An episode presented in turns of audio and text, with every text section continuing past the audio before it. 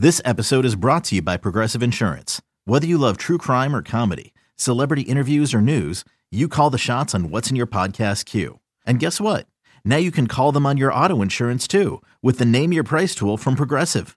It works just the way it sounds. You tell Progressive how much you want to pay for car insurance, and they'll show you coverage options that fit your budget. Get your quote today at progressive.com to join the over 28 million drivers who trust Progressive. Progressive Casualty Insurance Company and Affiliates. Price and coverage match limited by state law.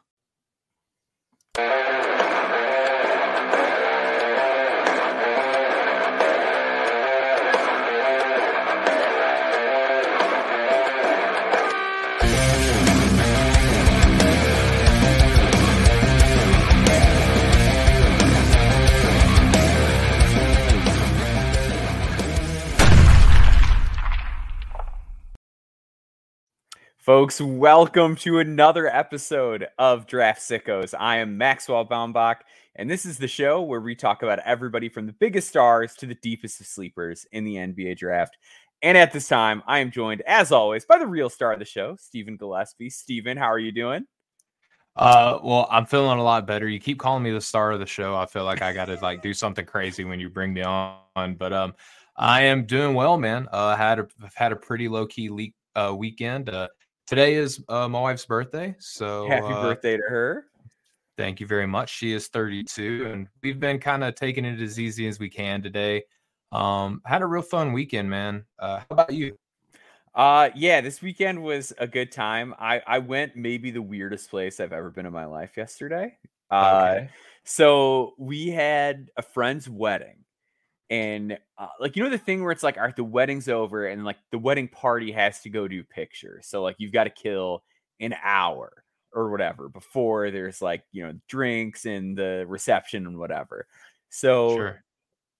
on the way to where like the actual wedding ceremony was i turned on like a street like one light too early and my wife and i drove by this place that we were like we've we've got to go here this is the weirdest thing i've ever seen it is the sock monkey museum Okay. a museum of sock monkeys and How Long Grove, terrifying is this place? Uh pretty terrifying. Pretty terrifying. so there's some that are like small and like newer, and you can tell they're recently made sock monkeys. It's like, all right, that's like a, a cute little thing for a kid. The older sock monkeys that were in the sock monkey museum all look like they are inhabited by the spirit of just an otherworldly being and, and can, can come to life at any moment. It was horrifying it was very very odd and weird but uh it helped us kill time and then we went and drank some wine before the the reception so ended up working out but yeah for the first time in my life i uh i was in i what i what has to be the world's only sock monkey museum. I don't think when you're city planning you're like well where are we going to put the sock monkey museum? Uh but yeah we one of the weirdest places i've ever been in my life. Highly recommend it.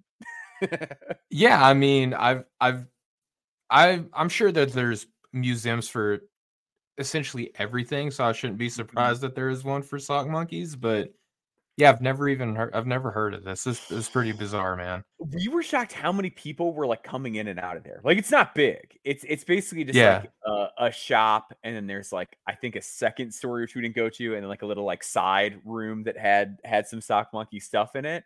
But like we went in there, there were there were people in there like every every 10 15 seconds it seemed like somebody new was coming in it was in a pretty high foot traffic area like there's a lot of like other shops and like restaurants and stuff in the area i think in that space they're able to coast by being just like such a, an oddity that people are like i gotta go in there and see what's going on Well, I mean, it's it's kind of a beloved, you know, you know, toy in, in, in American yeah whatever history. Yeah, I mean, it's it's been around for a long, long time, but it's Yeah. kind of like it, it feels like it's probably phased out now, right? I don't know. Yeah, I- none of- yeah, you I don't have see four those much kids, anymore. and none of my kids have sock monkeys. So. Well, my daughter has one now. So, so dude, this go. is how they get you. This is this is insane. Okay. yeah, So let's say they have like the small sock monkeys or whatever.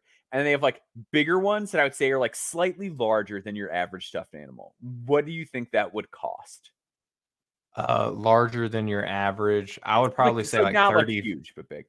Thirty-five dollars. Yeah, yep. They were like 40 45 dollars, like 35 Okay. low Yeah. So, but then like the small ones, they charge like 10.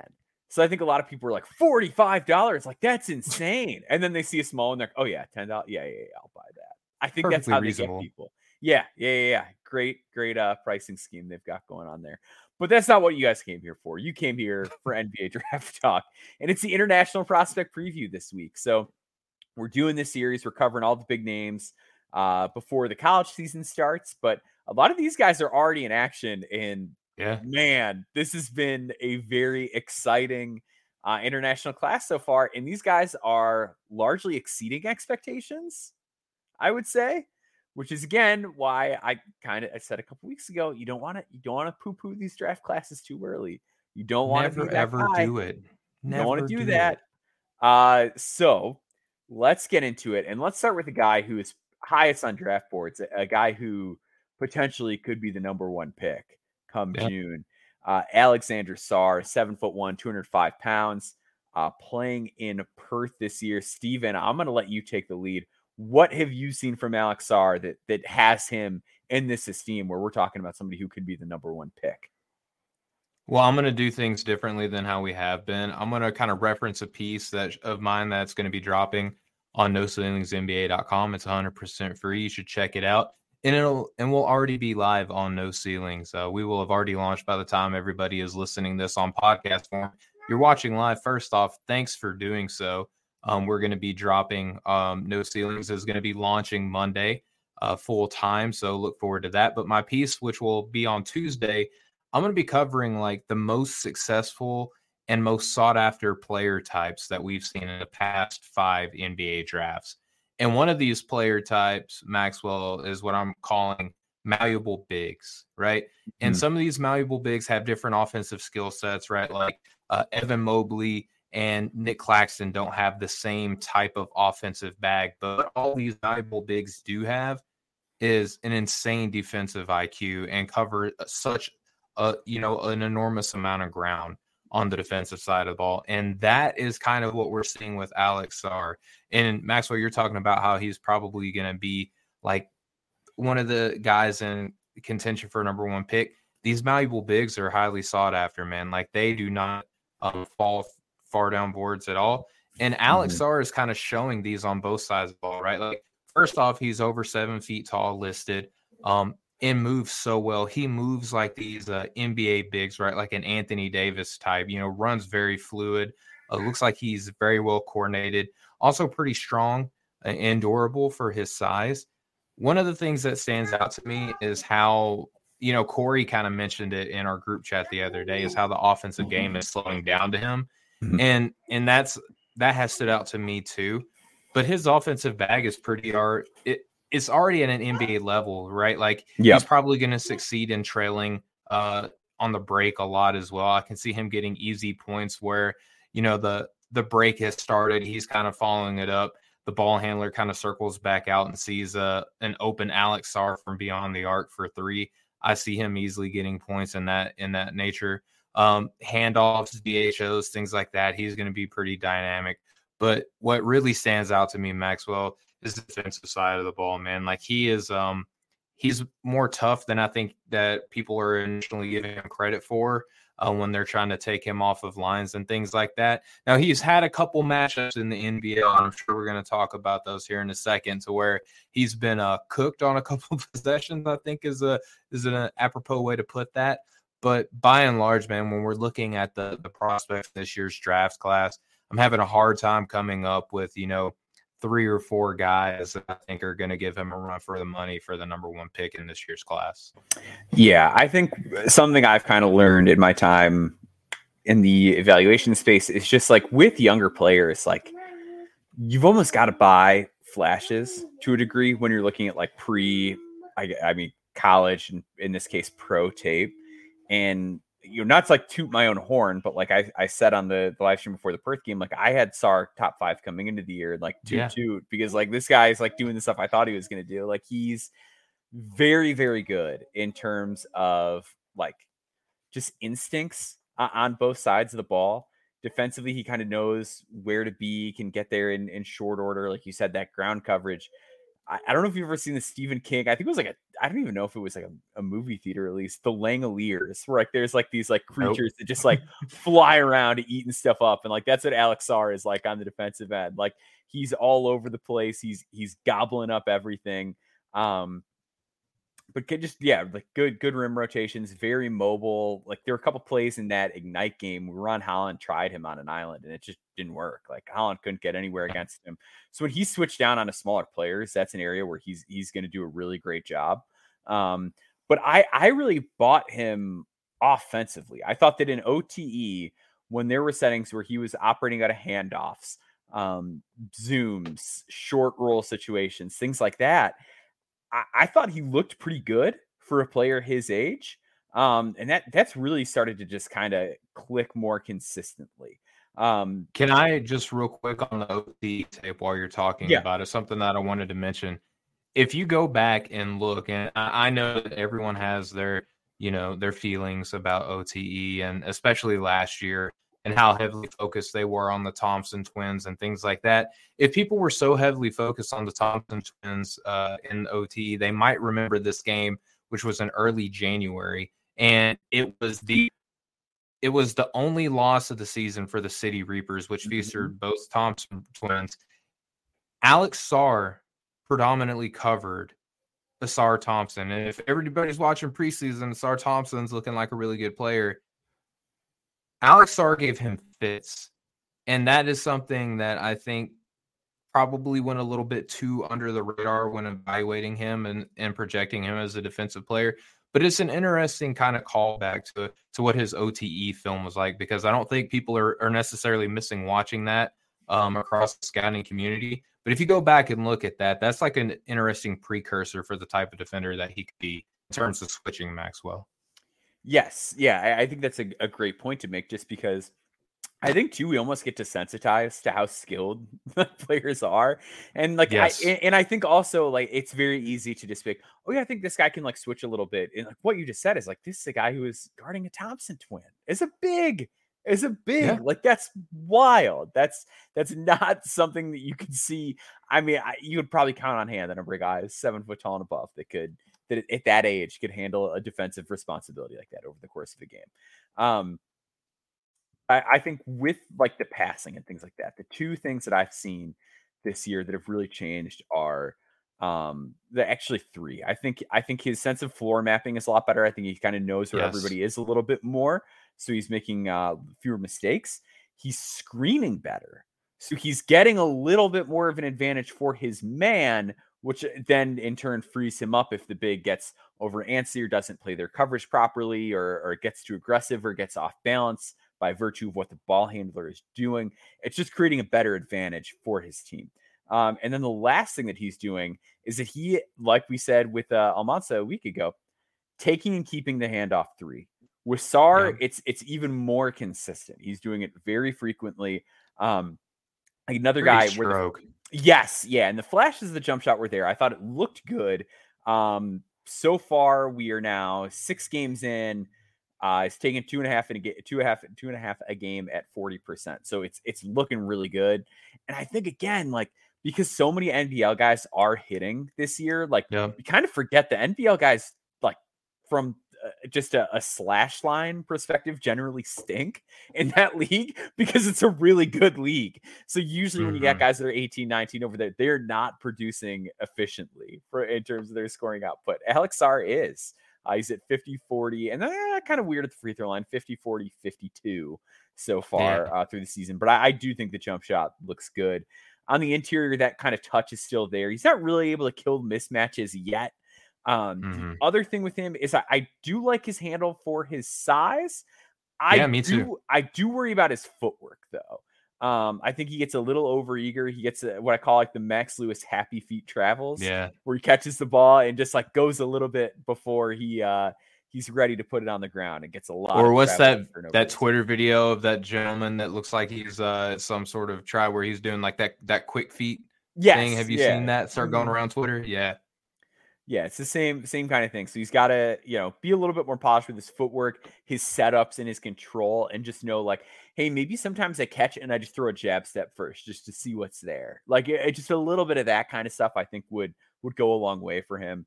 And then, yeah, I mean, the defense is tremendous. I, I think where I kind of get to my like, and again, we're really picking nits here. This kid's awesome. Sure.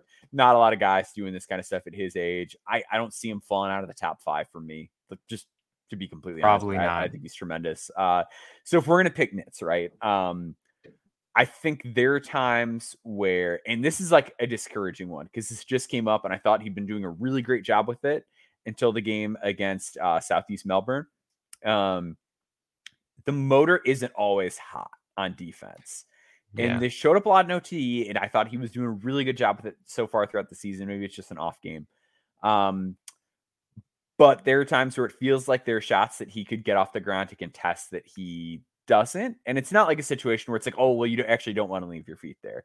It's cases where it's like, ah, it was just kind of you and that guy at the rim, and you sort of stayed on your feet. Uh, the other one was he's kind of passive on the glass. So we're now six games in. He's averaging five and a half rebounds, which isn't bad, but it was six and a, it was six point six seven during the preseason, and it's four point three during the regular season. He's a little too stand and watch like Almansa um, mm-hmm. in that same respect. And I, I I hate to do the like, does he have that dog in it? Because I think it's like really corny. Um, yeah. But I did think it was kind of worrying. So there was a play in the Melbourne game where Tyler Cook, who's a very physical guy, like super, yes. super physical, very productive in the G League because of that toughness, size, physicality. Um, he puts Alex Sarr on a poster. The two of them kind of get face to face. They go back and forth. Not a scuffle, like nothing too extracurricular, just a thing that happens. Some drawing, game, right? Yeah. After that, Sarr was incredibly mistake prone. Like it just seemed like it got in his head, or maybe he was playing too angry. Whatever it was, it, it seemed like he could not get back on the horse after that situation. Um, so yeah. I want to see him kind of respond a little bit better when he's mentally tested. Um, and I do think there's a little bit of like, is he a four? Is he a five? I think if he's a four, he's fine. I think because he's shooting at a, at a higher clip uh, volume wise. Um, I'm not too worried about putting him at the four the same way I was with somebody like uh, um, like Evan Mobley was taking like 1.2 threes per game, like literally half. Like it's like oh 1.2 versus 2.5. Those are both low numbers, but that's half the volume from three. I think he's a little bit more willing and eager to shoot than than somebody like Evan Mobley. Um, and I think defensively, like you mentioned, like he's a little stronger than he looks. I, I do think he's held up on the block a little bit better than I've anticipated. So I do think that him playing the five is probably a little easier than it is for some of these like is he a four or five kind of guy. So that's that's kind of my last question. But yeah, I mean those are not like really super severe problems. So what have what have you seen with him that, that might trip you up a little bit or concern you? Or or is it yes. the same stuff? So we got some people kind of writing in right now, um, watching us live on our YouTube channel. Mm-hmm. Which again, thanks for watching. So Nick Streets are buzzing and Dirty Dancer, who I think has been mentioned on every draft podcast that I've ever listened to. So Dirty Dancer is very well traveled guest. Um, yeah. Nick says uh, two encore altercations. Kind of, I th- believe one of them is referring to the Cook altercation that you're saying. Competitive drive is there, and as long as he keeps hitting clutch threes, I'm in. So two really good points there. Yeah. And I do think that, you know, it's good that he's not afraid to kind of get in people's face, but I think that you do bring up a good point, Maxwell, is like, okay, now how you do compartmentalize that or channel that appropriately. Mm-hmm. Um, and then the clutch threes thing, I think kind of plays into the is he a four or five question that you just posed. I think that he could be like a, a Jaren Jackson type, right? In the NBA who mm-hmm is probably best served as a rover, but probably not the guy that you want to ha- like. If you could play him, someone who's primarily going to be used as like a rebounder, screen setter, a box out guy, like he would thrive next to a guy like that. Mm-hmm. Um, but and, but I know that we always want to look at these seven foot types as like, okay, at some point you're going to have to play the five because that's how you best make use of uh, an NBA offense. I don't know, man. Like I think that he's probably going to follow suit of what we've been seeing with some of these other malleable bigs where they start off as these uh, these fours because of the strength the concerns that might mm. exist against some of the bigger fives in the NBA but I think that if the question it, the question could almost be flipped Maxwell is like are you too versatile you know what I mean like are you are you too good at a lot of different aspects where you can play multiple positions And in that regard, you know, probably more in line with an Anthony Davis type, right? Where mm-hmm. he could do both and and do really well. So I'm kind of with you, man. Like he's probably not going to fall outside my top five because if the, your biggest concern is are you a four or five, but you're mm-hmm. good at a lot of the things that yeah, four you're not going to really do, get killed. Yeah. Yeah, uh, well, that, that's where I'm at. And just think about the kind of guys that we're comparing him to, like Jaren Jackson, yeah. uh, Evan Mobley, Anthony Davis. Like that is a type of player that's pretty hard to find, and like those guys are all really valuable. Like even if positionally maybe it's it's a little bit difficult to accommodate them at times. Like there's not a team in the league that would pass on having one of those top five picks so, every time. Yep, yeah. So a lot to like with Sarr. So for this next guy, I'm gonna lead this one off because we're gonna have you lead the next one off because it's like one of your guys and a guy that man I'm I'm liking a lot too. Uh, but I'm gonna kind of be the Debbie Downer, and then you give me the sell because this is a guy okay. that everyone I talk to is like, I'm in, and I'm still like, eh, let, us let's pump the brakes a little bit. Nikola yeah. Topic, um, listed everywhere from like six five, six six to six seven. I think I mm-hmm. don't buy the six seven. I think the six seven is a dating app six seven, and he shows up when he's six five. I haven't seen the six seven, so in my head, this wasn't yeah. even a consideration for me. Um, so yeah. So there is a lot to like. Um, mm-hmm. He can really play downhill with some like shiftiness and, and quickness and get low. Uh, lots of craft at the rim. This is a guy who, if he is not getting a clean look, is going to make one. He's going to contort and find a way to finish uh, and, and, get a good look inside. And he changes pace really well. Like the the slowdowns, the acceleration, it's all all very good, very pretty. Um, he gets to the line a lot. This guy has no problem saying, you know what, I'm just gonna I'm just gonna get fouled on this one. He'll he he might you know not always get the best angle of the basket, but if he doesn't, he's still gonna play into the physical the, the physicality end of the game instead of saying I'm gonna kind of back away and float one up the way that like we complained about like an Amen Thompson doing that last year. He's he's yep. willing to get to the line. Um, and he's a phenomenal free throw shooter. He's like over over 80% historically. Um, yep. He sees the floor on the go and feels like any pass is on the table at a given time. Like there's not, oh, he can't make this read. Like he can, he can really sling the ball. Um, I worry about the defense. I think that his footwork is pretty bad guarding the ball. I don't think yeah. he's very quick laterally. I think he struggles with screen navigation.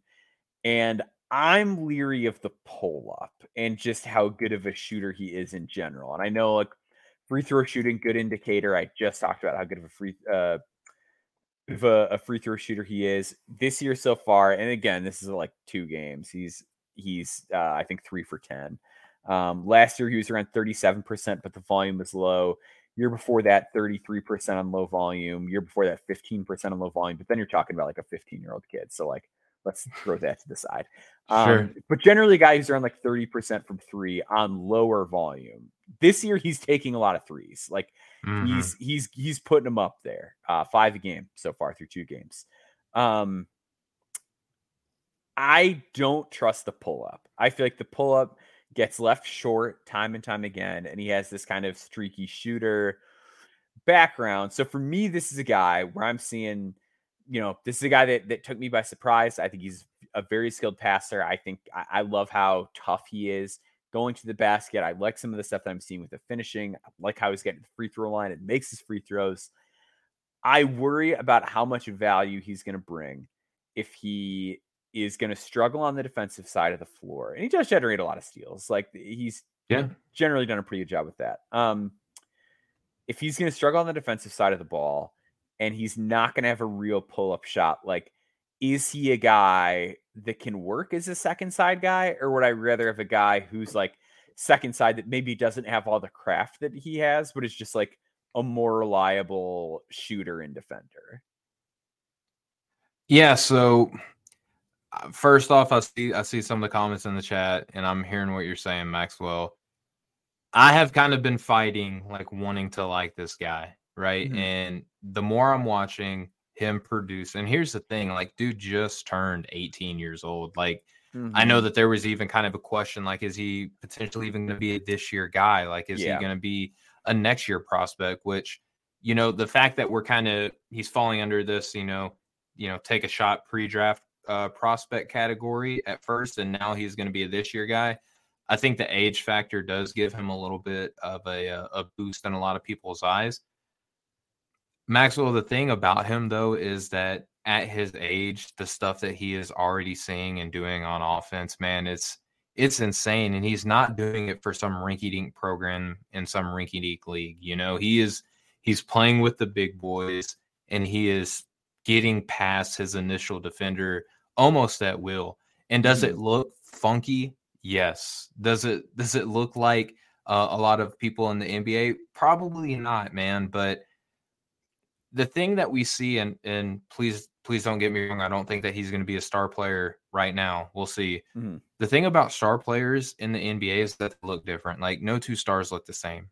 You know what I mean? And like everybody kind of has like their own unique vibe. So mm-hmm. I think we're if if the biggest complaint is that he looks different from a lot of people, that's typically a good thing. Mm-hmm. You know, like typically players look different, right? Um, he's like you said, Maxwell, anywhere listed from six five to six seven. I'm more inclined to believe the the six six uh, listings that I've been seeing in a lot of predominant places. With that, he's kind of a jumbo creator, man. Like super slippery, uh, can get past the defenders at will. And although his pull up game is kind of not where it should be, I'll agree with you on that. His finishing package is pretty expansive in the paint, man. Like he can come up with some some pretty nifty finishes, has some nice counters. A uh, big fan of the body shielding that he possesses, and I think that his you you spoke on the vision, man. He can hit some pretty crazy passing angles as well. So Maxwell, I the player type suggests that he is the real deal, along with the production and the league that he's playing in. I and, and we're going to talk about some of these other guys. You know, I'll, I'll kind of spoil it. We're going to talk about AJ Johnson. Yeah. Uh, mm-hmm. Here here later on in the show. And one thing that I've really liked about AJ Johnson is that although the production isn't there, he's popped on film. Mm-hmm. You know what I mean? And if I'm liking that for a guy at his age who's a little bit older than Nikola Topic, and Topic is actually producing on the court at his age in the league that he is, I have to like I have to give him some credit. And he's also like super young playing professional, like high level professional basketball. Of course, the defense isn't going to be where it should be. I'm not That's expecting fair. him yep. to be an all world defender right now. I'm looking for Maxwell. One of the quotes that I think that you've made famous on defense, I'm looking for the A to B. I'm not expecting mm-hmm. it to be, you know, otherworldly right now. But if I can see marked improvement throughout the year, I'm not even expecting him to come to the NBA if I'm drafting him as a league average defender. But he's going to be one of these guys like a Bogdanovich, um, you know, someone along those lines who probably has to learn through several years of NBA coaching and experience and facilities and uh, film study, things like that, to get to league average. I'm looking at how impactful is the offense and how how productive and, and efficient is he against this high level of competition. And right now in the early going, he's one of the best in international basketball doing what he's doing and he's just turned 18 years old for sure so i i would say the i, I and i think that's like a really phenomenal point and I mean, we've just learned the lesson like too many times that guys who are really productive end up staying really productive. Like it's yeah, I like I one thing, and again, like very different types of play or whatever, but just like go back and read the concerns about Tyrese Haliburton at the time. You know what I mean? Like some people were like, "Not looks yeah. weird, looks weird, can't do it, looks weird." So, um, I, I think I think you're really onto something with that. I would say my concern would be from just like a pure team building perspective. I'm looking at this through an NBA lens. Is this somebody I want to spend a first round pick on and develop? If it's still like sort of an on ball guy that has the shooting concerns and the defense concerns because like we've seen it get ugly for young guards yeah. the last couple of years and like do you think that the six six thing negates enough of that or do you just buy the overall productivity to the point that like i just think he's closer than a lot of those guys from a pure like production and basketball skill standpoint can i can i pick from both of those boxes yeah man? yeah yeah, yeah that's more than fair yeah the high divide advantage like how many times do we see that play play out in nba prospects you know if yeah. you're going to have the ball if you're going to have the ball, like Josh Giddey couldn't shoot. Defense was kind of suspect, you know, coming into the NBA against the the athleticism that he would face on a night in night out basis. Size really gave him a, a good advantage. Now he's still taller than Topic was coming athletic, into his yeah. draft. Mm-hmm. A little bit more athletic, a little bit more broad. But I think a lot of the same argument is still there, or even dare I say, Shai Gilgeous-Alexander, who you know kind of closer, I would say, in terms of frame and size. Definitely not athleticism, but mm-hmm. you know that that height of eye advantage I think gives him a little bit. And again, we keep banging the table on the production aspect of it. Now, if I, I, I do think that there's a world that it doesn't work out as fully as I'm, as I'm envisioning in my head right now. And is he closer to maybe say a, a Killian Hayes, but just the offensive version where mm. the, it's not, mm. you know, Killian Hayes was such a uh, an incredible the defense there in the offense, was it? Yeah, yeah, the offense was kind of in question. Is is Topic potentially the inverse of that? Mm-hmm. You know? Yeah, that's fair. That's fair. He's going to be a really interesting like guy to watch throughout the year because he has been really pushed high up boards, but like every every like in basketball, like quote unquote person I talked to is like kind of buying it, it feels like. And like I feel nuts at this stage because I, I feel like I have the most pause of the, the people that I've spoken to so far. But... Like, is he gonna get worse than what he's doing now at his age or at his experience level? No, I don't think so. You know? Yeah, I I think that's fair because it's like yeah, if you're if you're doing this out of the gate and like at the lower levels, he's been really productive too. So it's not even like a yeah, I, I don't know. I, I just want to see the shot. I, am very leery of sort of sure. on ball guys with with shooting problems. Uh, but let's go to uh, Bobi Klintman, uh, who is playing in the NBL. Stephen, you have been uh, kind of an early adapter on on Bobi Klintman. Um, really nice start uh, yeah. in in Cairns so far uh, in the NBL for him. So I'll, I'll let you kind of take the lead on this one. Yeah, and again, I want to give shout outs to, to Evan and Corey who were in on the Bobi Klintman camp before I was. So I don't want to make it seem like I was the uh, the lone the lone wolf in the Klintman camp here at No Ceilings, but definitely as soon as I was alerted of uh, alerted of him, became a believer almost instantly. And Bobi was going to be one of these guys to where he he had such a weird time at Wake, uh, even his journey, you know, going through the growth spurt that he went through uh, going from playing in, in Sweden to, you know, prep basketball in Kansas to then college basketball in North Carolina, and then taking the draft world on by storm at the latter half of the season last year, and then probably would have been an early second round pick um, if he would have stayed in.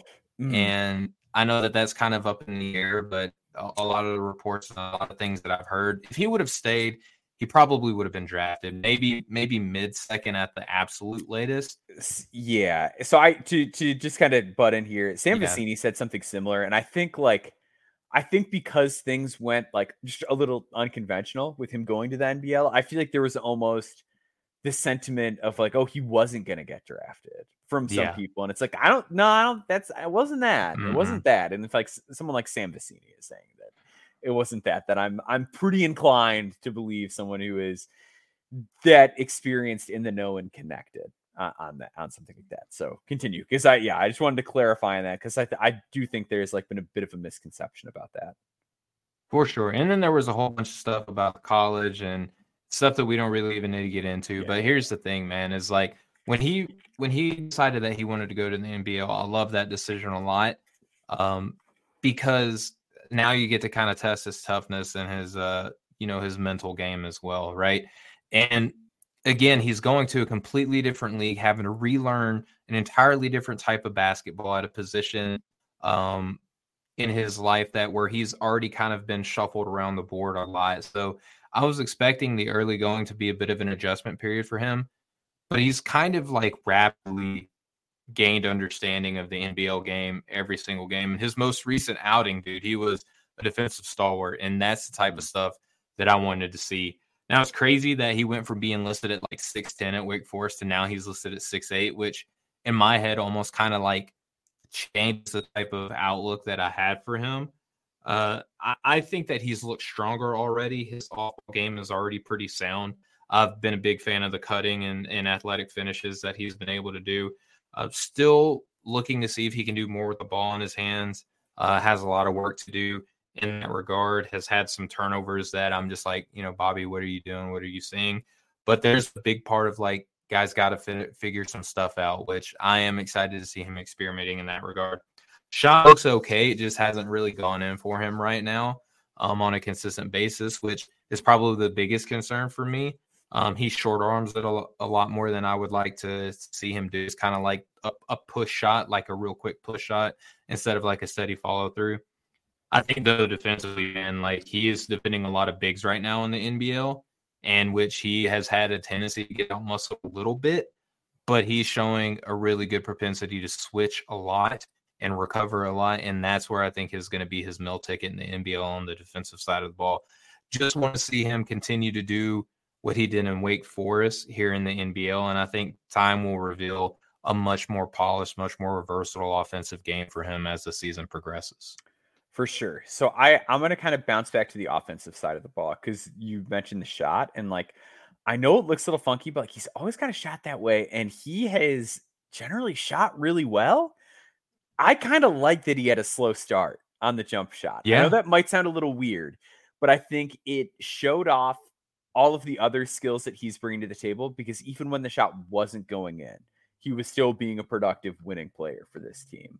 Um, the cutting, like you said, is is really popping. Like he's yeah. really finding those openings and hitting them, and obviously playing alongside guards like Taran Armstrong, like it it it shows up a little bit. More. That helps. Yeah. when you got somebody who's going to reward you for it on a consistent basis. So, um, yeah, he's good, good size, really fluid as a mover. Um, I think the other thing with him that's really stood out is just how tough he's played, especially when going going to the basket. This guy's getting to the line a ton. Uh, four and a half free throw attempts per game. Really, just kind of using his body a, a, little bit more than we got to see at Wake Forest, and even like just the off ball movement wasn't something he did much at Wake Forest. And I think part no. of that might have been scheme and, and team concept, but agreed. We're showing that. I think the idea of him before was like, well, he can pass and he can shoot and you know he's he's big on, on, the defensive side of the ball and he's going to make some plays over there. I do think it, it, we're really starting to see that there's a little bit more to him than that. Um, with the playmaking side of it, the passing I've always bought. I thought like if you watch like the the U19s or U18s or whatever it was before this, like that's always been a part of his game. The mm-hmm. handle and ball control and traffic, he's got to get that a little bit more under control. Um, yep. not always aware of where the help defenders are, where people are coming from, gets a little too high with his dribble, gets a little disconnected from it. That that's got to turn around uh, for him to kind of optimize what he can do. Um, but I, I yeah, I, I, think overall offensively he's he's in a good spot. Um, on defense, he's making a lot of plays. I think the biggest yeah. thing that's popped up the last few games is it seems like he's really starting to trust himself more physically. Like he's knowing, mm-hmm. like I, I think the speed of the game, his his caught up for him mentally. He's knowing what plays he can make and can't make, when it makes sense to gamble, when it makes sense to jump and try to tip a pass. Uh, that sort of stuff is is really starting to show up more consistently for him. Um, my higher level concerns for him is that I think because he was a freshman last year, people assume he might be a little bit younger than he is. He is going to be 21 come draft time. Um, Dinosaur. I know, yeah, archaic. Uh, but uh, yeah, I got to start doing his estate planning now. Uh, yep. Yeah, so with, with Bobi, I think he's a good mover and I think he's really fluid. I don't think he's super athletic, super bouncy, super twitchy. So I think there's a little bit of a ceiling on him from that standpoint. Um, but again, this is a guy that just looks like a really nice complementary player at the next level with the shot and with the defensive playmaking. Um, but I think if you're talking like, well, why isn't this guy going to be an all star? I think it's because the athleticism is is more more good than great. Um, and I, his hands are kind of weird. Like he he had a couple lobs in one of those NBL games where he couldn't really maintain a good grip on it, couldn't finish it. Um, so I want to see that sort of circle back and, and hopefully he's finishing plays like that down the stretch. But yeah, I, I like that in those early games the shot wasn't going and, and he was still still playing well. Looks like a first round guy to, to me at this stage, which is where I had him before the year. But I think it's it's it's being affirmed that he looks more like that than than where he probably would have gone if he'd stayed in last year. So, Michael, I want to ask you a question, man. Mm-hmm. Uh, and I touched on it just a second ago. I want to get your thoughts on this in particular. What do you think it says about a guy who is showing that he is has has been really, really good in a lot of different like basketball formats. Again, with the international style of play, coming and learning like American AAU style prep academy based basketball, uh, you know, playing for Wake Forest and college basketball, and now coming to the NBL. You're talking about a lot of different areas of emphasis, um, a lot of different positional asks, mm-hmm. uh, you know, physicality, mental. You know, there's these different areas of focuses that a basketball player has he's not really settled into one and has sampled from a lot. So, what do you think that kind of does for a, a basketball yeah, player? I, I think the mental side of it that you mentioned to me has got to be the biggest. Like, this is a guy that, uh, like, he's not really got like punched in the mouth at any point. Like, it's not like Bobi went here and he failed or whatever. But like, right. It, it hasn't been easy at any step of the way. Like at Wake Forest, mm-hmm. this isn't a guy who was handed a giant role. In the NBL, like like we said, he was the shot wasn't falling those first few games. I think we've seen that he can respond to different environments. Um, he's had to completely change the culture that he lives in multiple times, living in several different countries now. Um, I I think it speaks a lot because the NBA is not going to be a consistent league where people are going to hold your hands. Like you can get traded, you can get bounced around, you can get cut. Like a lot of things can happen to you as a player. And I just think that yeah, obviously there's something to be said for the the skill and adaptability standpoint on the court. But to me, what really impresses me is to be able to handle all that stuff at, at 20 years old. So um, a lot of credit to him for being able to produce in those kind of environments with so many, you know, extracurricular circumstances going on. Yeah, I agree with you, man. I just I think that that's like a real good test, like test of your metal as a basketball player that you can hang in a completely different, you know, like such a vast array of basketball leagues. It's, it, I don't think it's anything that's really ever discussed, you know. For sure. I mean? So I, I just wanted to get your thoughts on that. Yeah, I, I think it's almost I don't want to say like a failure, like that's true dramatic of a word. I think in the draft space, a lot of people shy away from a lot of off the court mental stuff because there's so much that we don't know, right? Like we sure. don't know these guys super personally. You know, there's you know obviously players we connect with and talk to and things like that. But the amount of like true honest to god intel that we have is is low and i think a lot of times people are afraid to to be judgmental or to say oh this guy's mentally weak or whatever I, and i think that's fair like I, I don't think it's appropriate for us to be making those judgments but i think at the same time i think we can put it out there when we feel positively about a player when we can say hey look like you know, me personally, when I was 21 or 20, I, I wouldn't be doing a very good job with a lot of this stuff. And I think it's, I think a lot of times because we want to shy away from the judgmental aspect of it, we don't shine a light and, and give credit to guys when they're, when they're doing stuff that's very impressive for, for young men. So, yeah, I think that's more than fair. We're going to take a quick break here. On the other side, we've got another uh, kind of major disagreement. This is a guy where I'm high on him. I think Stephen yeah. likes him, but isn't quite as uh, as into him as I am. That's coming up on the other side of the break. So stick with us. We'll be right back.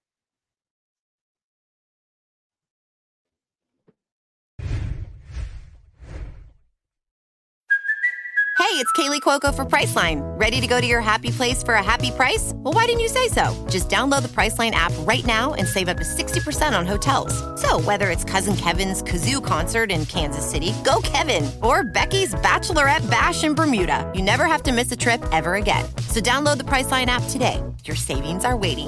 Go to your happy place for a happy price. Go to your happy price, Priceline.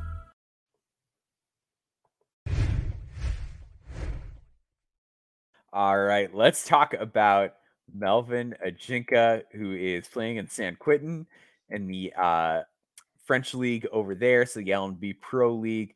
Uh, pr- played in their B League last year. This year, he's he's playing in the big one, the same one Victor was in last year, alongside Tiger Campbell too. Who, by the way, yes, like, one of those things where it's like, oh no, like that man is is gonna he's gonna be a problem in international basketball, mm. and he mm-hmm. has been. So really cool to see him out there. Um, but Melvin Ajinca is six foot eight, and the skill is the jump shot. He is a yeah. wicked shooter. I think the first thing that stands out about him on film is that the way he gets his shots are the way that NBA special shooters get their shots. He's moving and he's screening constantly. That's yeah. how you have to play uh, if you're going to make your mint as a shooter at the next level. Um, there is zero dip on that bad boy. He catches that thing and does not bring it down an inch It's just I caught it where I caught it, and it's going up. Uh, he gets it off fast, and I think with just his ability to move into the shot, the the quick pop time on the release, as Kirk Goldsberry called it in his book, there's a very clear path to an easy, low maintenance off ball role for him. Um, and he's also just he's going to make his man work. He's got the the side step off the pump fake. He's got a step back. He is a shooter shooter. He's got loads of confidence and he knows what he's capable of. And when you kind of mesh that all together, that's what NBA special shooters look like. And at six foot eight, there's some real size there. There's some Yeah. real solid athleticism. Um, on the defensive side of the ball, I think this is where the evaluation gets a little bit more complicated And the people that I've spoken to about Ajinca because I I have Ajinca close to like the lottery on my board personally, which is much higher than than other people that I've spoken with. I think that the defense right now is okay. It's not good. It is not atrocious either. I think that he's a guy who can can slide with people. He's light on his feet. Uh, he gets back after offensive possessions, shows a high motor in transition. He really doesn't make any plays. Like he's not a guy who's going to dart a passing lane. He has not blocked a shot through five games. Uh, historically, he has a very low block rate for a wing who's six foot 8 Mhm. I, I think that's really weird. That I'm interested in kind of paying closer attention to him on the defensive side of the ball throughout this entire season because if he was a shooting specialist at six foot eight who could also really make an impact on the defensive side of the ball, like the lottery thing seems like a no brainer. Yeah. I think where it gets tricky is like, okay, well, he has the physical tools of a good defender. Why is he not doing more on that side of the ball? Um, the other thing with him, he is very perimeter oriented on offense. Mhm. He does not go Yeah. downhill very often. Um, so he's taking 7.6 uh, shots per game. 5.6 of those are threes. So he's not bad when he goes downhill. He just doesn't do it. Like he he really would rather just kind of be running around rather than running toward the basket. Uh, so it's very east west. Like I said too, like after that pump fake, it's usually sidestep or step back rather than attack. Mhm. Um, the question about Hyun- uh, Hyun Jung Lee a few years ago was just like, could you throw a smaller guy on him? And I think Yeah. with with Ajinca, it's kind of the same thing, right? Where it's like, I'd rather have maybe the smaller guy who's going to be able to weave around these off ball screens and, and chase him and stick with him that way than worry about like, well, what's Ajinca going to take him on the low block? Is he going to try to bully him? Probably not. Like maybe you just get away with sticking your point guard on him. And the fact that they've got this six eight shooter out there doesn't really mean a whole lot or materially change the game, especially if he's not going to be an above average defensive player. Um, I think he moves the ball pretty well, but he's not like anything special as a passer. I think the fear. So I, I I'm mostly just excited about Ajinca because I see a guy who is 19. He's going to be going to be about 20 on draft night. Um, six foot eight. Athletic traits aren't bad. Can really run and can really really shoot. I know the, the numbers are are a little lower. It's like 36 percent on the year, but was around 40 last season. Um, I, I really like that as like a base framework, considering it seems like there's not a severe field deficit. The concern is like, is he a bigger Anthony Morrow or is Mm. he a six foot eight Matt Thomas? Like, is he a guy where it's just like, this is what he does, and like that's that's what you're getting. Where where are you at with Ajinca at this point? So I like Melvin, right? Like uh, you say you love him and you you're you are higher than him on me. Yeah, like yeah, I- w- no no mincing that at all. Like you have him higher than me. I still have him like my my early 20s though, you know, Mhm. like early to mid 20 range. And I'm with you on the shooting, right? Like uh the the size and the shooting, uh left-handed shooter, so a little bit more added fun, a little bit more added dimension. It feels like there's a lot more lefty shooters in this class. There's a lot. There's a lot of lefties in general. Like I feel like every guy watching, I'm like, oh yeah, lefty. All right. And then like Yeah. even there's other guys too that like are also really ambidextrous too, where it's like, oh, Yeah. right-handed player, but he's using his left a lot. Like we're we're getting both directions this year. Yeah, and it's going to be fun to talk about with the freshman discussion uh, in, in, in days to come here. But you know, you you mentioned that he runs a ton without the ball. I don't think that you can guard him with a smaller defender, at least in the league that he's playing right now. Um, there's been a few games where he's like actually punished them, and he's pretty violent as a ball handler to where like he is not afraid of contact with the ball in his hands. I don't know. I mean, obviously, it's more straight line than it is east to west. And I'm glad you Yeah, kind of yeah. talked about the ball handling stuff because if it's not a step back jumper, then I'm I don't want him to do really much of anything with the with the ball in Mhm. his hand. Um, the shooting touch around the basket isn't as consistent as I would like it to be, especially considering how big he is. But again, that might just be the uh, the number of shots that you touched on that he's not putting up around the baskets. Uh, Hunt Smith shots very well. He's a pretty good rebounder. So if you're looking for like maybe another thing that he could carry over into the NBA, usually rebounding is a pretty big uh, indicator of NBA potential. Like anybody who's played in the NBA has usually had good rebounding rates uh, more times than not.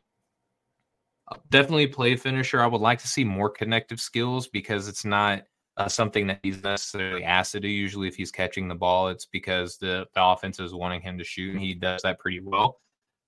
The movement concerns that I have with him on the offensive end aren't as glaring as they are on the defensive end. This is where I think that he has good kind of like like directly ahead of him athleticism, but that lateral quickness and lateral mobility, I I don't think is there. And this is Okay. where I kind of get That's where we're concerned. Um, yeah. Yeah, and, and I think that this is where it's really going to hamper him on the defensive end. I really don't like him switching on the small guys. I think that he's going to be kind of like James Harden esque to where he's going to prefer switching on to maybe like a four, trying to post him up and bully him. I think that's where he's going to be a little bit more confident. Mhm. I don't like him switching on to ones, um, probably even a lot of twos in the NBA. Uh, I think on threes and threes and fours is where he's going to get his bread and butter on, on the defensive side of the ball because he is he plays a little bit stronger. But that that three point shot is his NBA meal ticket, man. And like if if your entry level skill set is being like a knockdown three point shooter at his size, you're gonna get the attention, right? So I don't know if the ball handling is to be something that he's to make marked improvements on, but maybe just like subtle, gradual improvements throughout the year, along with like the defensive stuff. Maybe the angles that he's taking, he can get a little bit more, uh, you know, decisive on, a little bit more precise. Uh, that's going to be the type of stuff that I think is going to round out his game.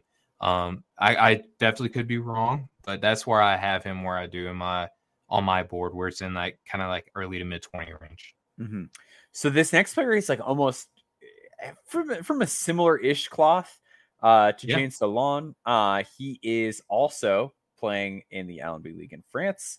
Uh, he is on uh, Cholet. He he's sort of like the production looks weird if like you just go on Real GM and look at the productivity, but there's a lot to like. So he is six foot nine, uh, around 203 pounds, and another guy who for his size has a really nice shooting track record. Um, and the shot looks really good, which we'll we'll kind of get to in a second. Um, he had a really good stretch during the basketball champions league uh, qualifiers. During that stretch, he was scoring 10 points per game on 47, 38, 85. Um, in the French league, he's, his defensive production has been good, averaging two steals, almost a block through four games, but the shot just hasn't fallen. Five points on 18.9, uh, 5% from three and 60% from the free throw line. I, I think that's like outlierish. I think he's just having a slow start offensively in that league. There's Yeah. been some interesting things on defense. So It's hard to be that bad of a, of a shooter yeah, I don't. when and you're I don't shooting as much as he is. Yeah. yeah. and he's a guy who like the year before this was 36% in a SPLA, uh, was 35% in a SPLA the year before that. So probably not a 5% three-point shooter. Um, but he's big. Uh, again, another one of these guys who moves pretty well at that size. The shot I, I love. I, I there's no Yeah. way I, I don't think he ends up being an average jump shooter over his career at, the very least. Uh, very high release, shoots it from the NBA line. Uh, another guy who's got like the fake sidestep, just very, very basic. Hey, I, I it's a little more than just a plain spot up with him. Um, offensively, uh, outside of that, I think he's he's pretty active. He's not like a, a movement guy at six foot nine, but he looks for spots to fill on the perimeter and vo- avoids to exploit. If there's an opportunity to cut when his man is, you know, got his back turned, whether it's a 45 or a baseline, he'll take that and and get a nice off ball look at the rim. His first step against a closeout is pretty solid.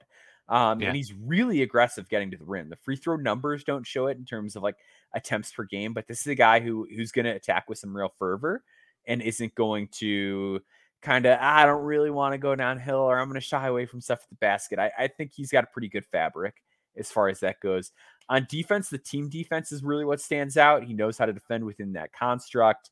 Um, contest at the rim with verticality. Another one of these guys where like he's a bit stronger and tougher than you think at his age. If you put him on the block against a traditional big man, he's not gonna wilt away or get shoved under the rim.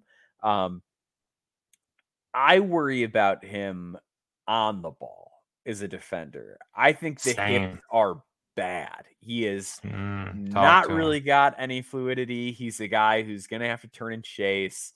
Um, and I just worry about the speed of the NBA game with him on defense. Like on offense, it doesn't look like it's going to be too big of a problem.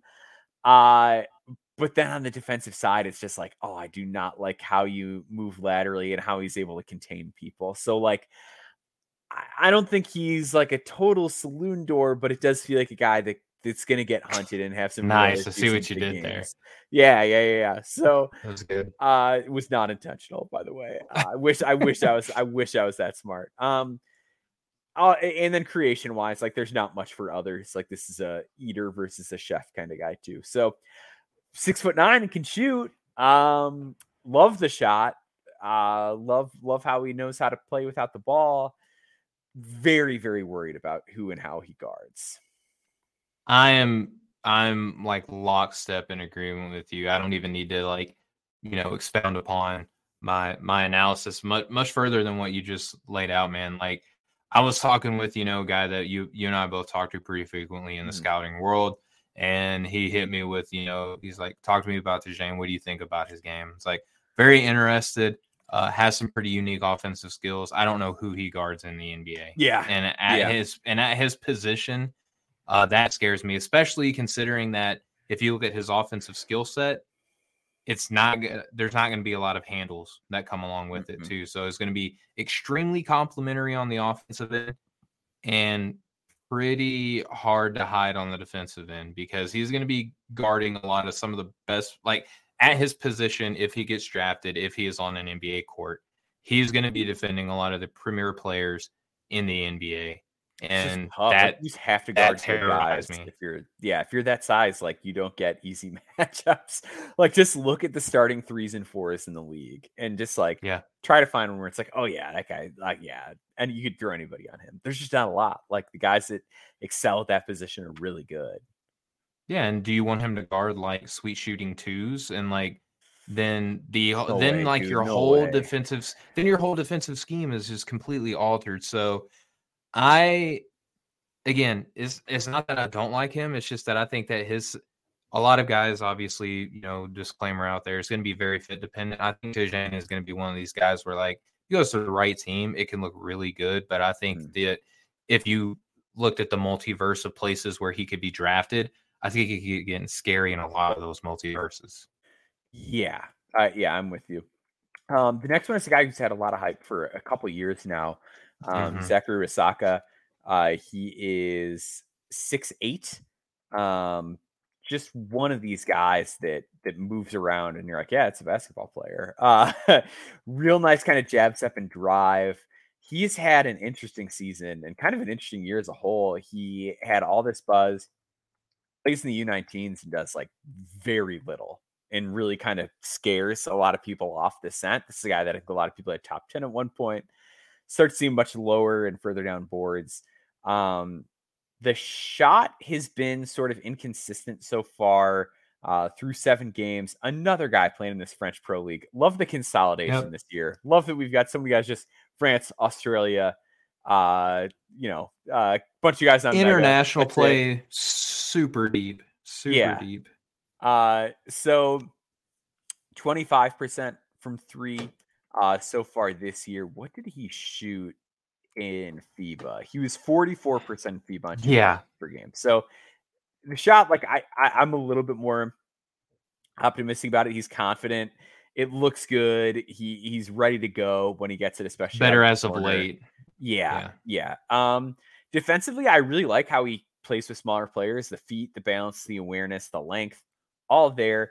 Um, he is skinny right now. He does get pushed off his spots and pushed around a lot. It's not like crazy concerning. Like I think he's a little bit weak positionally, but I don't think it's a guy who's like gonna really get eaten up uh, in terms of that. I think my fear with him is just he can feed, and I, I have not watched his latest uh, good game because he had a really good game Yeah. the other day. But even in that game, um, the one where he scored 13 was the game that I watched. But he put he put up 24 yesterday. Um, have not watched that game, so full transparency on that. Um, he feels incredibly tertiary. Like he feels like the game is just sort of like happening and he is also on the court a lot of the time.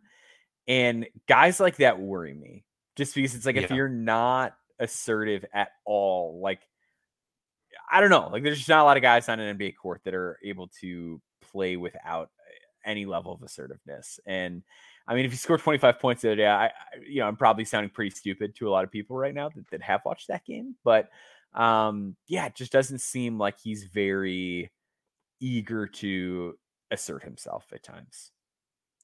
Yeah, and I, again, it might be one of those things where I don't know if you, you know, if the listeners might remember, but when we were doing the G League um, discussion, we were talking about Babacar Sane, right? And we feel like the role that he's doing in the G League is going to be the best role for him in the NBA, and how does that translate?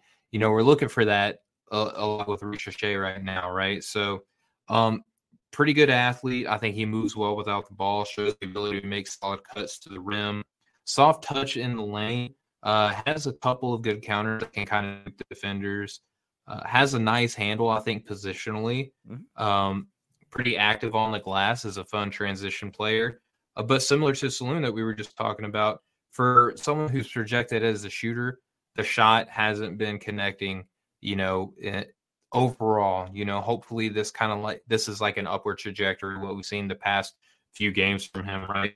I think he is a little bit better of a defender than a lot of people would assume. I, st- I still think that he has like room to grow on that side, but I think that he is uh, what I would refer to as like a fundamental defender, right? Like if uh, for people who've seen the movie Batman Begins and watching Ra's Al Ghul train Batman right before you know Bruce discovers that he's like the, the leader of like this incredibly bad gang that looks to end the world. You know, he says that you didn't you didn't have me, you sacrificed, you know, short footing for a killing blow, and then he sinks him in the ice.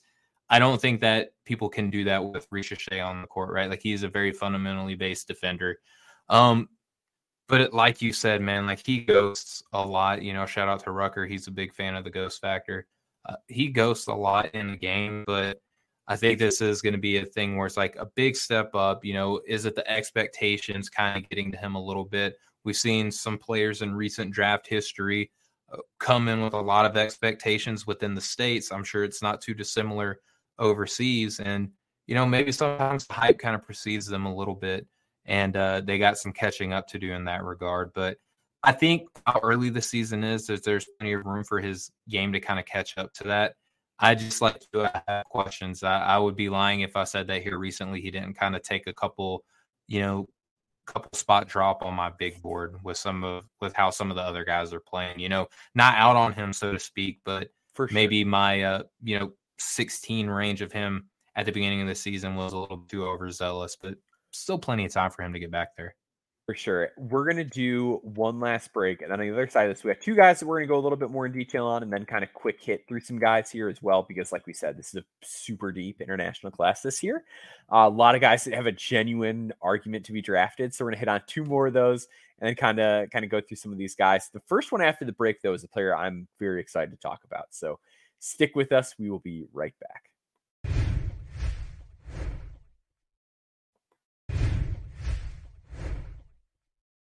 All right, let's talk about AJ Johnson. So Yeah. AJ Johnson uh, is on the Illawarra Hawks. Uh, he is the guy that this this is going to sound kind of odd, but bear with me because this is just where I'm at. Uh, it's it's a year of, of honesty and going with your gut in the draft space because Yes. there is no consensus. You gotta gotta lay it out there. So AJ Johnson was a guy who I was a little bit scared of uh before the start of the season. So we didn't have a, a stellar shooting track record. Um, one of those guys who's not quite a guard, not quite a wing. He's six foot five. He's really skinny. Real GM at like 160 pounds. Goes to the NBL, which is notoriously this very physical league. Has some issues with that, but everything else looks kind of good outside of the physicality. And I almost kind of am liking him more now after a really bad NBL start. I think it could take him a little bit of time, but th- that's just kind of been my process with AJ Johnson. I think, in, in all honesty, he's going to be the toughest guy for me to evaluate throughout this year if he's a guy that is like, I'm going in in 2024. Uh, but where are you at with with AJ Johnson?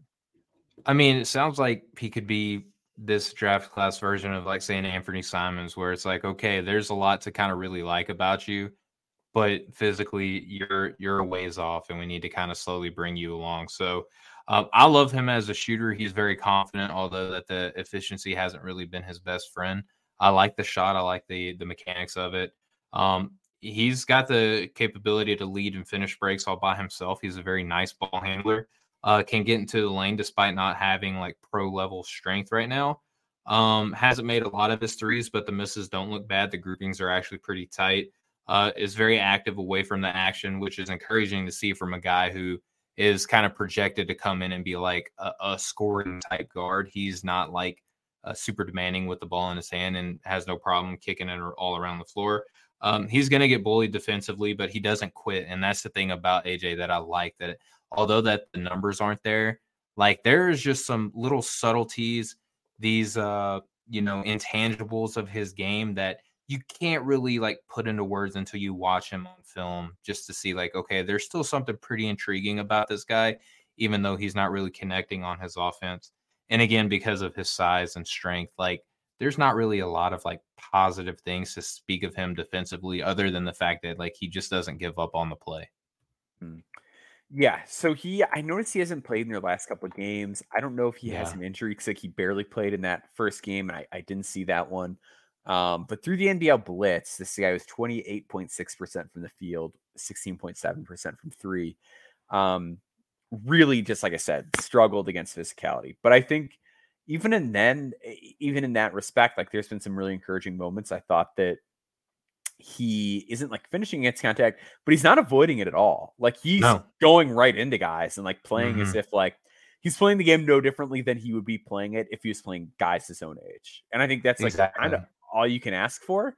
Um, I, I think as a passer, he's had some really nice moments that make me a little bit Mhm. more optimistic about him being closer to being a combo guard, which was kind of my concern positionally. Like, is he, you know, good enough with his dribble, good enough with his passing to play that kind of role, or is he a skinny, undersized wing, which is a dangerous player type uh, to invest in? Um, but yeah, I, I think he's really seeing stuff uh, open up on the go as he drives north south. Um, I, I think defensively he's had some some rough spots. He his footwork has been a little Yeah. shaky.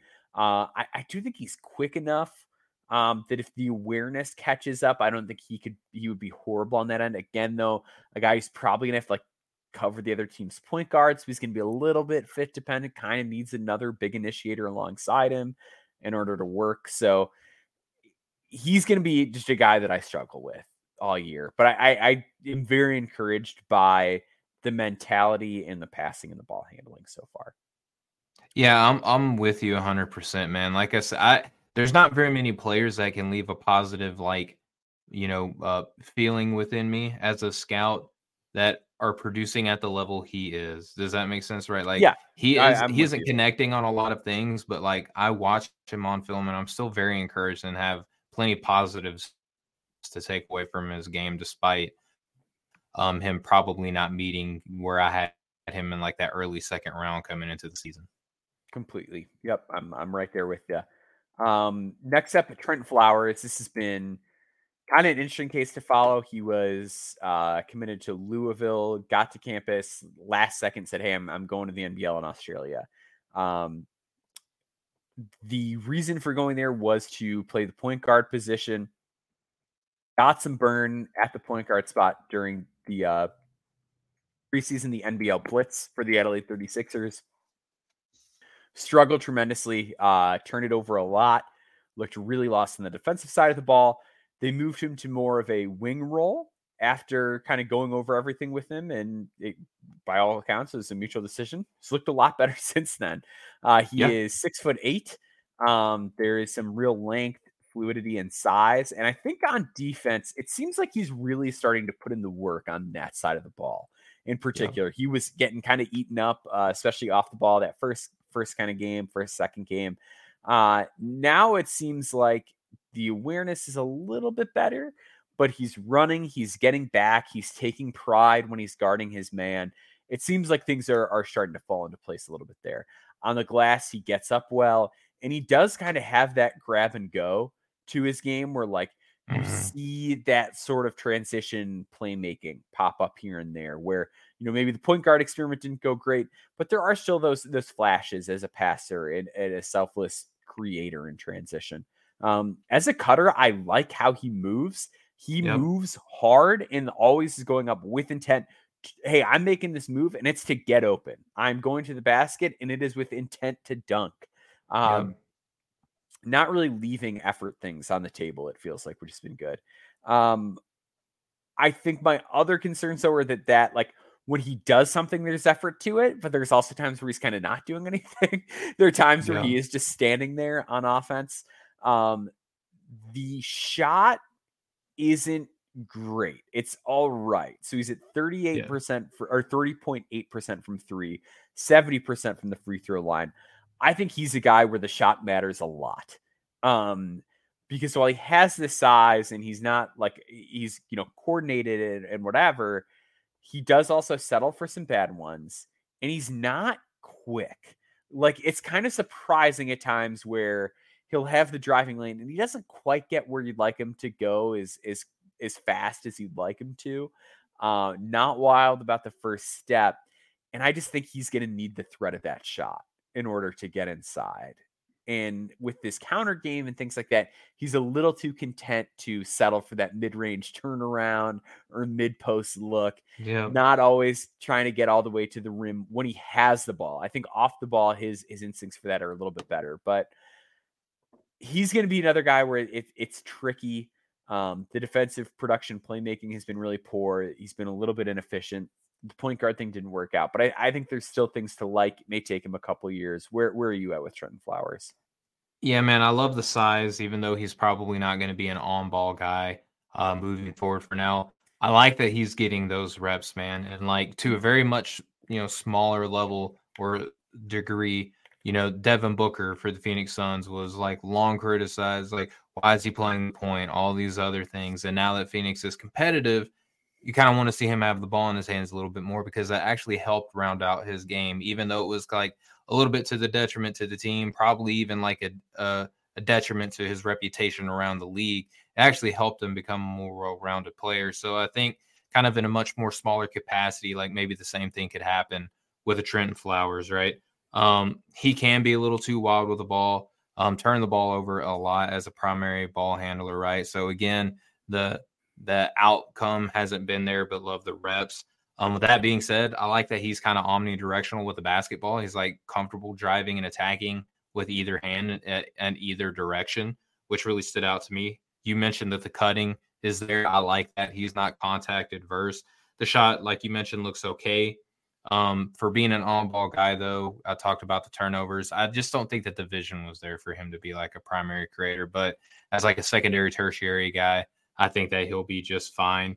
Uh, he's young, which means that the defense is going to need work. There were a couple times uh, watching his film where he like literally 360'd away from the ball, like trying to keep track of the ball, trying to keep track of his cutting man, where he literally spun in a circle on defense, right? So um, is going to need to clean that up. One one note that I want to kind of put out here, Maxwell, is that for him and Johnson both being young, it is encouraging that Flowers is a little bit more obvious or apparent as a basketball player on the floor. Which you know, com- when we're comparing these guys within the same class, Johnson has like all these positive things. Just like clearly he needs time to develop, whereas mm-hmm. for Flowers, like the production is also not really there but he kind of looks more like he belongs on a on an NBL court right now. So I don't know how you feel about that, but it was just kind of like an interesting thought that I had yeah. whenever I was watching film. Yeah, it's it's they're going to be two guys that are just kind of fascinating to track throughout this year Yeah. because again, like we mentioned earlier, like point A to point B is going to tell a real story with these guys, and I'm glad that the NBA made the rule change that they did, where these guys can take multiple years now too if they need to. So, Yeah. um, somebody who is I think kind of weirdly like the the bizarro version of of these two is Yeah. uh Lachie Olbrich, who came out of nowhere. It's like I I wrote my column, which will be out by the time you're listening to this. Like I pride myself on being deep in the weeds on these low major college guys, and he was the guy where like I watched him like once last year, and I was like, ah, he's fine. Like I I didn't really see it. He's a Now guy. He's, yeah. he's a guy who like might be in the NBA a year from now, depending on how things shake out. He is six foot ten, uh, listed around I believe like two thirty five now. So he is he has gotten Yeah. bigger, um, a lot more just physically fit than I felt like he was in college. Like the movement looks a lot better to me. Big, long, moves real easy, big strides. Uh, the passing feel and ability to put it on the deck is what really stands out and separates him, uh, not just from his peers in a pro league, but like in general. Just not a lot of guys can do that through five games. 2.4 assists to only one turnover. It's like a genuine guy who creates for others on the go. Um, I feel pretty good about him guarding wings, which I think was like when I saw like people first talking about him, I was like, I don't think he's gonna be able to guard wings. You watch the film, I think he's gonna be able to do it. A couple guys tried to test him on an island and pick and rolls. He's done well uh, on those possessions. Uh, offensively, he's really efficient inside through the the three preseason Yep. games and two regular season games. Eighty percent from the field, which is a, a good mark, a good place. It's a good be. starting point. yeah. He has only taken a handful of threes. I believe he's now taken three of them, and he's made two. So, like, uh, you know, percentage wise, great. Volume super low, and historically, a guy who's been a really poor free throw shooter, forty five percent this season, was in the fifties last year when he was playing college ball at UC Riverside before coming to the NBL. He's a guy who is young. Uh, he's not twenty years old yet. He'll turn twenty in December. Six foot ten outstanding feel. Going to be able to cover some guys on D. I just don't know what you do with him offensively if he's not like a threat to shoot or a guy that takes shots. So another kind of guy that's more wait and see for me. But where are you at with with Lachie at this stage?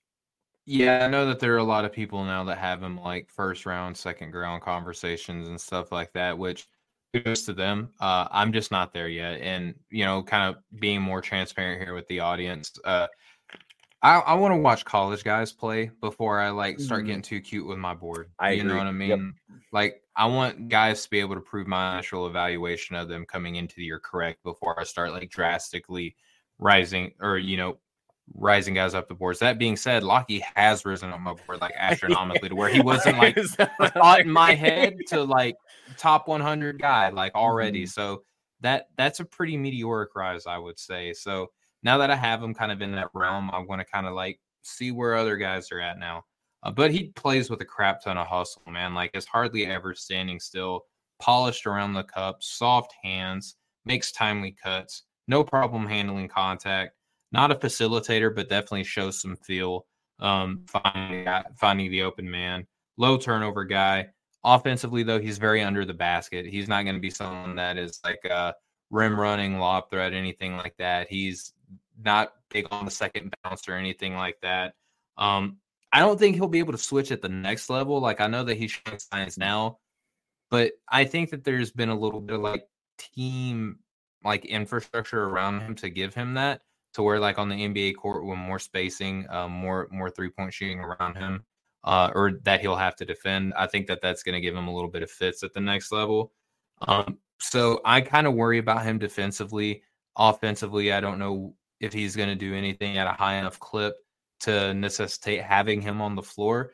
But I do think that he's going to be a guy that NBA teams are going to be interested in. You know, probably at like their G League level, like probably like at the tail end of a rotation, which is still an incredibly hard feat for any prospect to accomplish. I don't want to make it seem like I'm I'm cutting him short or anything like that. But again, from him not even being a thought in my head, but now like a guy that you like you have to consider him um potentially being a draftable prospect, even if you don't have him in your top 60 now.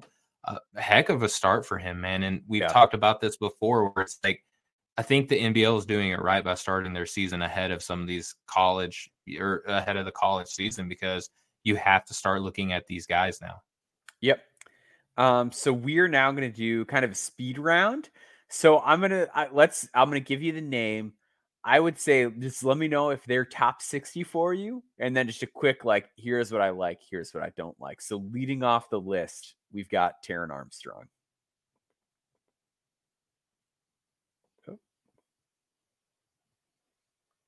I'm, I I'm think- sorry. I think I muted my mic Yep, on that. you're good, you're I don't know good. how that happened. Uh, Taran Armstrong, top 60 guy, one of the best processors and passers in all of basketball, let alone this draft class. Easily top 60. Just don't know how high I want to put him yet. Okay, I don't quite have him top 60. Uh, so he's he's dealing with an injury right now, but zero made threes through the first three games. He's going to be 22 years old. I know how smart he is. I, I know that the defense looked a heck of a lot better than it had previously in those first couple NBL Blitz games. Uh, like you said, the man is a straight up wizard. Like there are very few guys that can can read the floor and make passes like him and create like he does. I, I just don't know how scalable it is uh, Yeah. with like a complete lack of a jump shot. Um, up next, we've got Ben Henshaw, who is also on Perth and has been just another one of these surprise guys. Where are you at with Henshaw? I like Henshaw. I don't have him top 60. I think that he's going to struggle a lot defensively in the NBA, but his offensive bag is going to get him enough to probably get him summer league invites and things like that. So wouldn't be blown away if he makes an NBA team, but he's just not there for me right now. Yeah, I I like. I, it's hard for me because like aesthetically, I really like this type of player, like this guy that can Yeah. really shoot and like has wiggle and can get downhill and can find the open man. I think he's on radars, and I think he deserves to be on radars. I think my fear with Henshaw and how he's he's younger than uh than this guy was coming out is Henshaw reminds me a lot of Tevin Brown in terms Okay. of just like six five. And now Tevin Brown is a much more involved defensive playmaker. He blocked a lot of shots, uh, which Ben Henshaw does not do. Uh, but it's like, oh well, you know, he can really shoot and he's quick, so he can get inside or whatever. And then it's just like that physical gap of of being that height and being that thin makes it really hard. And Tevin Brown's a guy who didn't get drafted, is is already kind of going overseas and getting his bag there. And like good for him. I, I loved Tevin Brown coming out. Um, but when you look at like what Tevin brought defensively that Henshaw doesn't, and granted, Henshaw's playing in a pro league, so like I think the creation matters a little bit more. Um, it just gives me some pause about like investing in him. So he's, he's not top 60 for me either. Um, Alex Toohey is the next guy up. I'm I'm actually kind of lower on Toohey than some people are. Toohey's- I am I'm pretty low on him too. Okay, yeah, Toohey's the guy that like 60. yeah, a lot of people are, are really starting to buy in on. Uh, he'll be 20 by by draft night. He is tall. He's six eight, can really stroke it, like 67% from three through five games so far. I love the shot with Toohey. Like I, I think it's a gorgeous stroke. He can really move into it. I worry tremendously about the defense. He does not change direction well at all. Like step backs kill him. He's already getting hunted in isolations and pick and roll. Like teams are really going at him because they know they can win that way. Um, I I just think he's a guy that I'd, I'd rather wait a few years and like see where that goes. I will say that he has one of the prettiest jump shots that I've seen in the scouting process so far. Though, like that shot is shot is wet, man. But it's just like, does the NBA still want to draft like your your Matt Bonners or Jason Kapono type type Mhm. players anymore? You know what I mean? Look at Duncan Robinson; like he's a success story of that type of player type. Got Mhm. his bag, and now you don't even want to see him in a playoff game anymore. So, still an NBA player probably value him at to some degree, right? P- potentially as an NBA guy, just not someone that I'm looking at investing a lot of draft stock in at this point right now. Subject to change. Uh, Pacome Dadiet is a guy who I I would say actually might be top sixty for me. He's Oh, wow, okay. He is he is uh currently playing uh for Ulm, a team that has had a lot of like real prospects on. Actually, like him more than Juan Nunez, which is probably really controversial in a lot of circles. But I like him a lot more than Juan Nunez. yeah, okay, good, good, good. Yeah, we we've we've consistently been We're the Juan wet Nunez. blankets. We're on- like, yeah. So we're just like if the shot, the shot in the defense with Juan Nunez. So before, if anyone wants to know why, it's it's basically just that. Uh, but he's he's very talented. He's very skilled. We're not denying that. Um, uh, with I- and I, I know I'm I'm just butchering this name, but uh, with the uh, Dedier, Dedier, Dediat, um, I believe it's got to be Dedier, Dedier because it's it's French. Um, he is Let's six call him foot, Pacome. six foot eight. Yeah, he can really move. Uh, getting a lot off of like cuts and transitions and Yeah. rim runs. Really nice touch and finesse for a guy Mhm. who looks like he's such an above the rim athlete. So I think there's more to him than you might expect just based on like how he runs the floor. You're probably like, oh, that guy looks like a violent finisher. And it's like he can be, but he's he's got some touch too. Um, very high work rate, all over the place defensively, good feet, balanced, good closeouts, good recovery when people try to drive at him, if even if he is off balance a little bit. I think he sees the floor pretty well. He's pretty comfortable putting it on the deck. Um, hasn't taken a lot of threes so far this year, but he's always Yeah. been kind of a lower volume guy from three. I think the three is going to be what determines it. Like he was 48 or 44% from three last year on 3.2 game, but there were some injuries. There was some other stuff. He played in nine games. So it's like you Yeah. can't really use that sample too much. Uh, he's only taken about two a game. He's 57% this year, but it's like, man, they're good. They've gone in the last two years in this really Yeah. small sample, but he's the guy I'm willing to buy into because I think the value could be really high if you get a guy like that the second he pans out. But what are what are your thoughts on him? Yeah, I don't have um many more of these guys like in my top 60 save Yeah, yeah, one, yeah. which we're going to get to in a minute, but I'm definitely interested in Pacome. I think that the athleticism's there. I think that he uh, and, and I think athleticism is kind of like an undersold component of what it takes to make it in, in the NBA today. Mhm. And Pacome has that, right? And he's got Yep. like crazy finishing stuff, the the the flashes of touch. He and this next guy, Ruben Bray, um, both are kind of like in striking distance of becoming draftable. Um, so you already spoke on Pacome. I'll dive Yeah, into you Ruben. take the lead on Ruben Prey. Yep. Yeah, I love the size first off. You know, the athleticism and size is there. A good touch around the basket, a good connective tissue piece as well. Good rebounding. I think the defensive versatility is there for for him as well. Uh, I just I haven't. I don't believe that he's played a game yet so far. I think Uh, they just played. I I okay. like, so the if they Spanish did, like, I'm just had the first game. Yeah.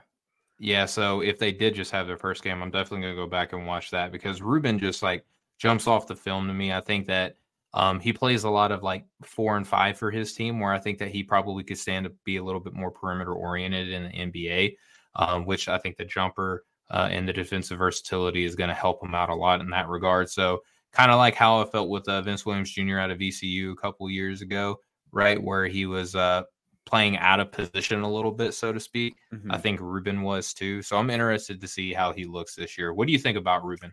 I was yeah, so he was the guy that you threw at me where I was like, I've not done like anything on this guy. Like when we put this list together. I think he's interesting. I he's not like a guy that I have super high right now. I'm I'm more wait and see with him. He's super Sure. for a guy who's six foot ten, he's really comfortable dribbling and putting it on the floor. Like he'll grab Yep. and go. Um really fluid, like sticks to smaller players really well defensively. Gets an obscene amount of steals for somebody his Mhm. size, like very good at just like I'm using my length and I'm getting in this passing lane. I'm getting into your handle. Like can really like get low in his stance and poke the ball loose in a way you don't normally see guys his size do. Um, I am a little more held back by the offensive stuff. I don't think he handles a lot of on-ball pressure very well, and like he doesn't really look to pass. I, I just don't love his instincts with the ball in his hands, and he's not super strong yet, which I, th- I think he can pan out. But to me, it just feels like guys like him, where they have sort of that that mobile skill set. I want to feel like I can either really trust him to just be a high level finisher, and I'm not sure he's that, or feel like there's a little bit more offensive skill to him. Um, so I'm just kind of waiting to see like what type of player he is offensively this year. Um, because I think like the handle and that kind of stuff is there, but without the ability to pass or like without the threat to shoot, I'm just not quite sure what what he is. Um, Michael Caicedo is the guy that I've really been into like the last year or so. Uh, he's still 20 years old. uh, was a guy who was on Barcelona and then loaned out to Granada last season. And then mm-hmm. when he mm-hmm. was there, he was he was actually quite good. Um, really quick. Uh, defensively, like gets beat at the point of attack a lot, but it feels like that yeah. shouldn't happen. Like I think there's just some effort in like basic coaching stuff that can can remediate that though. Uh, but he is a really athletic kid, like can really finish above the rim, uh, whether it's a transition off a lob and a nice jump shot was like 36.6% from three last season at six foot six. I think there's a path for like three and D in here. I think it needs to be actualized and coached out of him. And he was clearly low priority in Barcelona. And then we actually got the reps at Granada. He looked good. I think in the right context, it's the guy that you could maybe take like late second that pans out. I like Caicedo a lot. He's kind of fallen down from where I had him last draft class to this one, mainly because I want to kind of see some other guys, and I feel like I got a good beat on him right now. Definitely could come up. Uh, I, I, like the positional handle too. Uh, he seems offensively versatile to where you can kind of play a, a, bunch of different types of guys around him, and I think that he showed that at Granada as well. So I'm interested to see what season looks like. I just don't have them like kind of in that same striking distance as like say a Pacome. Although that I think that the feel is a little bit better with with for Michael sure. than it is for Pacome. Yep. Uh Nikola Durisic, who's the guy mm. that like everyone was all over last year. I had him like top 20 going to the year last year, and then I was just so out on him because yeah. the shot was disastrous in terms of his output. This year through two games, he is four for 10 from three.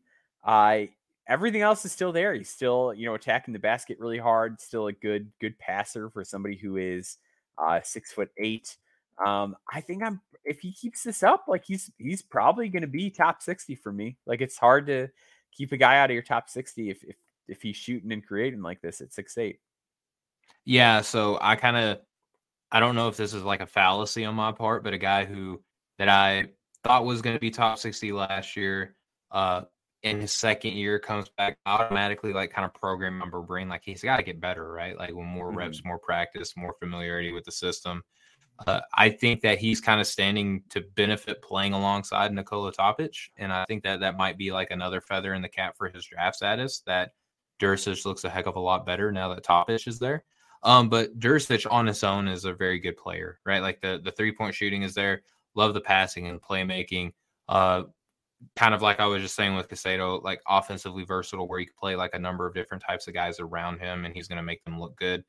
Defensively, still have a little bit more concern, but I think that he's probably going to be like a one or two defi- uh, position defender in the NBA, kind of like that tweener three four range. But I don't know, man. Like he's top 45 for me right now specifically okay. for the offense right now and that's that was my expectation coming into the year and he's kind of already meeting that, which is good to see. Mm-hmm. I thought it was going to take a little bit of time for him to rise up, but early outings are looking good.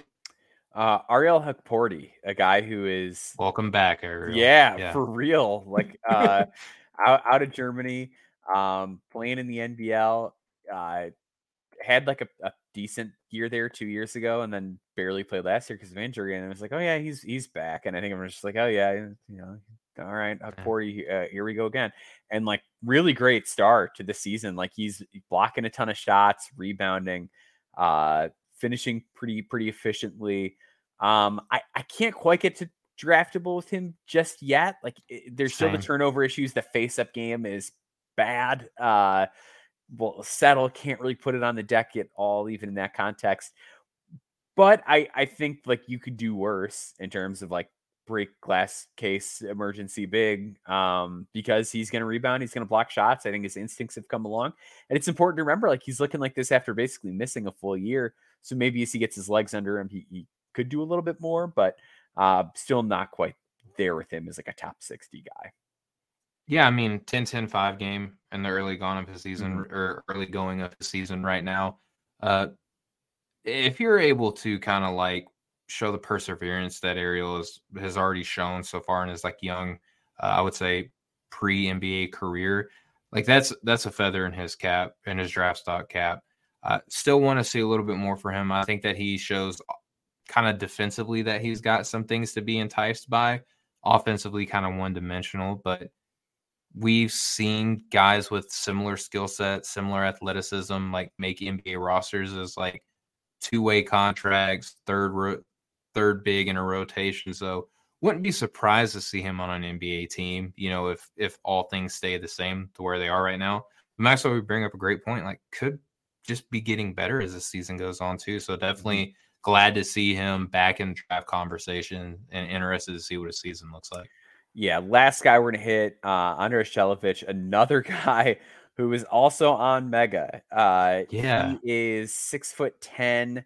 Um I, I'm like very just like I, I I don't quite totally see it with him, and also yeah. like wait and see. It's like not somebody super high priority for me, but a guy I'm gonna end up watching a bunch of just because the team that he's on.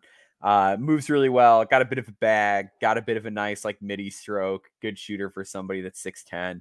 He's gonna get pushed around a lot early, but he does work hard on the glass. I'm just not sure that like the athleticism, rim protection, like wait, I don't like him at the four. Like I just kind of one of those guys for me. Yeah, he's definitely um, someone that is on my big board. I will mm-hmm. put that out there. And again, I, th- I think that we can be kind of like tongue in cheeky with these comments, but he is he's like a very real prospect. You know, yeah. someone that we have to pay attention to. Um, I just I have a lot of reservations with him defensively and offensively. I think that there's some interesting tools. He might be one of these guys that where we legit think that he might take a couple seasons before he uh, makes his journey over to you know the NBA draft, things like that. Wouldn't be against him like coming in and getting feedback from NBA teams and then going back and improving his game. I'm very much in a wait and see mode with him. Uh, the even for like his shooting, like it kind of goes in at a decent enough clip. It, mm-hmm. The the mechanics look weird, like the like the angle of his body on on these shots are kind of awkward sometimes. Uh, but has really good moments where he looks like he is a very real prospect. So uh, definitely could be one of these A to B prospects that we love so much, Maxwell. For sure, for sure. Well, that does it. This has been uh, a bit of a marathon here, but yeah, Stephen, real quick, let let the people know where they can find you and what else you've got going on. Yeah, and just real quick, you know, this is probably be the the longest prospect preview segments that we have, just because international basketball is so good and so deep. So um, that's why we spend a little bit longer time talking about these international guys. But for myself, you can follow me on Twitter at Stephen G Hoops. Uh, Maxwell and I, we just did a really awesome interview with uh, Liam Santamaria, who I do believe I saw in a draft digest column get referenced. Uh, so it's cool to see that his name is uh, kind of spreading among the the draft culture here in the states. But uh, also on NoCeilingsNBA.com, we are officially launched. So please be sure to look out for my article. It's looking for what works with prospects in the 2023-2024 draft class, where I'm going over five major player types that are heavily desired and succeed pretty decently in the NBA, giving you references of some of who some of those players in the NBA are and who some of those players could be in this year's draft class. So that's what I got, Maxwell. How about you? Yeah, so by the time uh, you're listening to this, my uh, column with featuring an interview with Mark Mitchell will be live from Duke. Uh, so did a full full column on that. Excerpts from that interview are in there, and then uh, yeah, I'll I'll keep uh, what I got uh, for next week uh, until next week's episode. Well, actually, you know what? It'll okay. be out because that'll be out on Monday anyway. I, let's let's let the people know. I, I did an interview with Milos Uzan.